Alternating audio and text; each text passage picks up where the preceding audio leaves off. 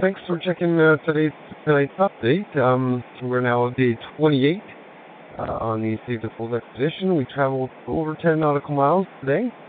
Uh, we had a temperature of minus 20 only, which was uh, fairly balmy. It was a record high for us. But we also had a very chilling wind chill, about 25 kilometer per hour wind. And we had some spindrift all day. Had to keep our face as well covered uh, with goggles and um, face masks very, very cold still.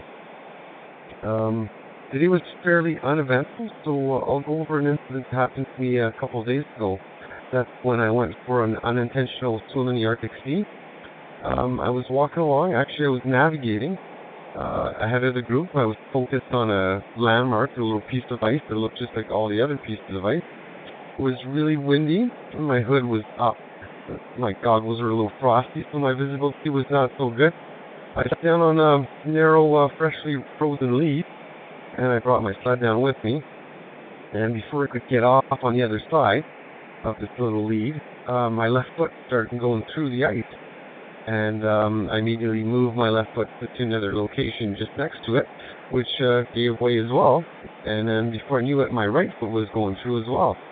Um, at that moment, I really calmly but very rapidly proceeded to sort of aerobatic move um, which saw me on my back and then on my front, and I was clawing at crumbling ice. Um, my hands got wet as well.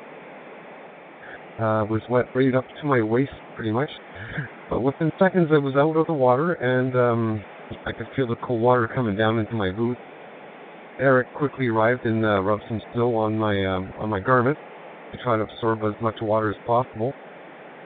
Um, immediately after that, we uh, brushed uh, with a, a scrubbing brush uh, the ice that was starting to form up to try to get rid as much as possible, so we reduced at least the weight. Once that was done, um, I was getting chilled pretty quick, so we proceeded to march really, really quickly to try to keep my uh, body temperature up.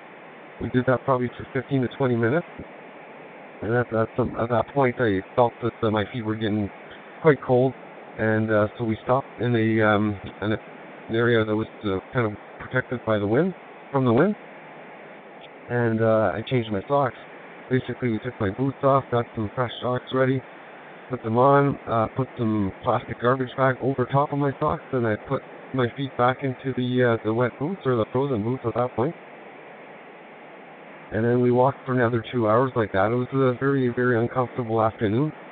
And um, yeah, we stopped a little early. Normally we stop around 7 o'clock, but we stopped at 5 just to give me more time to uh, dry my stuff, which took quite a few uh, few hours to dry, as you can think. Um, I guess I got away with a warning, really, because it could have been a lot worse. Um, the Arctic is pretty unforgiving, so I guess I'm I'm lucky in a sense.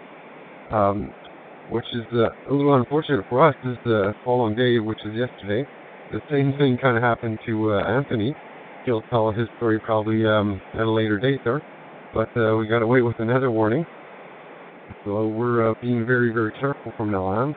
And we're trying to avoid that because it consumes a lot of fuel, drier stuff, plus it uh, uses up a lot of valuable time for traveling. Anyways, that's about it for, for right now.